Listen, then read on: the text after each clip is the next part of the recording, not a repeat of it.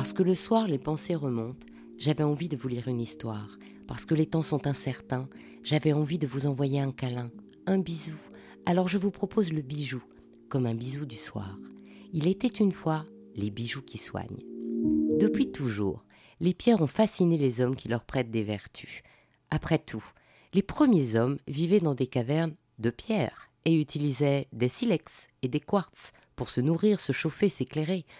Par ailleurs, les monuments comme les pyramides d'Égypte, les menhirs de Bretagne ou de Stonehenge ou encore le Taj Mahal soulignent combien, à travers le temps, l'humanité charge l'élément pierre de sentiments de vénération. L'utilisation des propriétés magiques des pierres est ainsi née dès le néolithique, probablement pour surmonter la peur devant les phénomènes et fléaux naturels. Chaque pierre, différente par sa couleur ou son rayonnement, ou simplement par ses qualités de dureté ou de solidité, a été ainsi chargée de pouvoirs surnaturels. Bien souvent, les propriétés attribuées aux pierres relevaient de la culture collective. Par exemple, en Égypte ancienne, la cornaline de couleur rouge orangé faisait penser au soleil levant et était donc symbole de puissance. Tous les pharaons en ont sur leur plastron. En Inde, le bleu n'était pas considéré comme une couleur porte-bonheur. Les diamants bleus étaient délaissés, ce qui a permis à Louis XIV d'arborer son fameux diamant bleu. D'autant plus qu'en France, le bleu est la couleur de la royauté, le fameux sang bleu. À travers le temps, toutes les sociétés et les croyances ont utilisé les pierres et les gemmes comme symbole extérieur de richesse et de force, tant pour leur beauté que pour leur vertu, par exemple, les diamants ont été l'apanage des rois de façon exclusive pendant de longues années. Encore aujourd'hui, on sait que les énergies dispensées par les minéraux ont une influence importante sur notre organisme. Mais si, voyez comme les eaux minérales vantent l'action de leurs composés minéraux bienfaisants.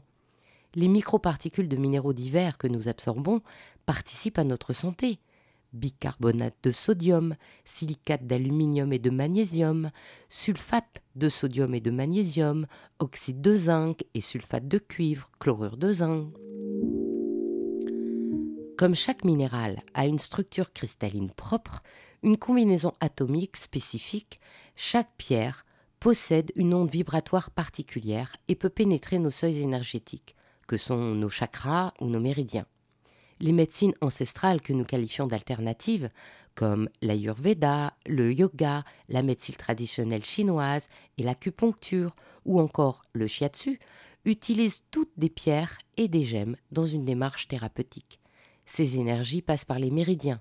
Ces 360 à 2000 points répartis sur toute la surface du corps sont considérés comme des portes d'entrée ou de sortie.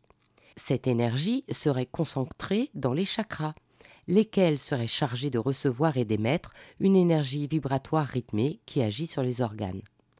Est-ce de la croyance? Eh bien, demandez à un kinésithérapeute les circuits qu'il surveille et manipule, et superposez-les au dessin des méridiens et des chakras. Ils se chevauchent presque à l'identique. Dès le Moyen Âge en Europe, de nombreux lapidaires décrivent l'intérêt médical de certaines pierres. Au XIe siècle, Marbode, l'évêque de Rennes, publie dans son De Lapidis les poèmes des pierres précieuses et Hildegarde de Bingen soigne avec des plantes comme avec des minéraux. Au XIIe, Philippe de Taon décrit les propriétés d'un grand nombre de minéraux. Au XIIIe, Arnaud de Villeneuve décrit les vertus des plantes et minéraux dans son Spéculum médiciné. Au XIVe, le traité du chevalier Jean de Mondeville, dont le titre est Le lapidaire, contient une description des pierres précieuses et de leurs vertus magiques. Au XVe, Paracels, dans les sept livres archidoxes, décrit les vertus des pierres. En 1644, Anselme Boès de Botte, médecin de l'empereur Rudolf II, imprime à Lyon en français un livre de 750 pages le parfait joaillier ou histoire des pierres contenant des facultés médicinales et propriétés curieuses. En 1748, en 1748, l'encyclopédie des drogues de Louis Lemery, médecin de Louis XIV, considéré comme précurseur de la pharmacie, cite les vertus de plus d'une cinquantaine de pierres et minéraux. Plus tard, l'abbé Haoui décrit dans son traité de cristallographie les spécificités et les pouvoirs des pierres. En 1869, M. Guibourg, professeur à l'École supérieure de pharmacie de Paris, publie en trois volumes Histoire des drogues simples. Le premier volume est consacré aux minéraux et à leur étude en tant que principe premier de la pharmacie. Et enfin, en 1937, le formulaire Astier, la librairie du monde médical, septième édition, cite encore une cinquantaine de minéraux employés à des usages thérapeutiques. Donc l'usage officiel des pierres en thérapeutique n'est pas si lointain. Parlons maintenant de lithothérapie. Le mot vient de l'association des termes grecs lithos signifiant pierre et thérapeia signifiant cure. Il apparaît pour la première fois dans le livre La revue d'histoire de la pharmacie, écrit en 1938 par Philippe Shore. La lithothérapie explore et tente de définir précisément les vertus spéciales de chaque pierre. Les gémologues, presque unanimement, dédaignent cette partie de l'analyse des gemmes, alors même que le Schumann, le guide des pierres précieuses, qui est donc leur livre de chevet, y consacre encore aujourd'hui cinq pages. Et si les joailliers utilisent tous les gemmes, peu se revendiquent franchement de cet argument de lithothérapie. Il y a bien sûr des exceptions. L'américaine Jackie Esch, qui a même sorti un coffret avec son livre A Gypsy Crystal Handbook for Magic Handling and Happiness. Chanel avait bien créé une collection talismans ainsi que de bières, Cartier une collection amulettes, mais sans référence lithothérapique. Seul Morgan Bello s'est engagé plus avant sur l'énergie des pierres. En joaillerie, j'aime la marque Soma, dont la créatrice organise des ateliers où l'on peut créer son propre mala, ce chapelet bouddhiste et tibétain traditionnellement composé de 108 perles afin de pouvoir compter les répétitions de mantras. Alexandra Soma, la créatrice, conçoit ses bijoux comme porteurs de sens, alliant la puissance de la lithothérapie et la mode, et conçus comme de véritables outils d'harmonisation du corps et de l'esprit. En haute joaillerie, la maison Hulse de Sophie Ollinger s'inscrit dans la lignée de la santé par les pierres.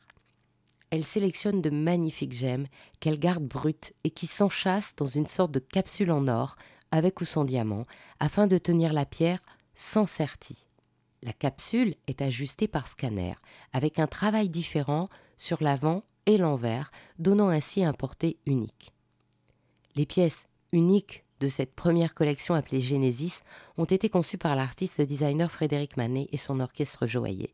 L'apaisement est symbolisé par une émeraude brute de Colombie, l'énergie par une topaze impériale du Brésil et la protection par un rutile de Madagascar. Alors, est-ce que je veux vous convaincre qu'une pierre, même précieuse, peut vous protéger du coronavirus? Bien sûr que non. Mais si porter votre bijou préféré vous fait du bien au moral, même avec votre pyjama, n'hésitez pas. Ainsi se termine cette histoire d'Il était une fois le bijou. Si cette histoire vous a plu, partagez-la autour de vous. Pour vous aussi, envoyez plein de bijoux bisous et encouragez-moi en partageant et en me mettant plein d'étoiles et de likes. À demain pour un prochain bijou, un nouveau bisou du soir.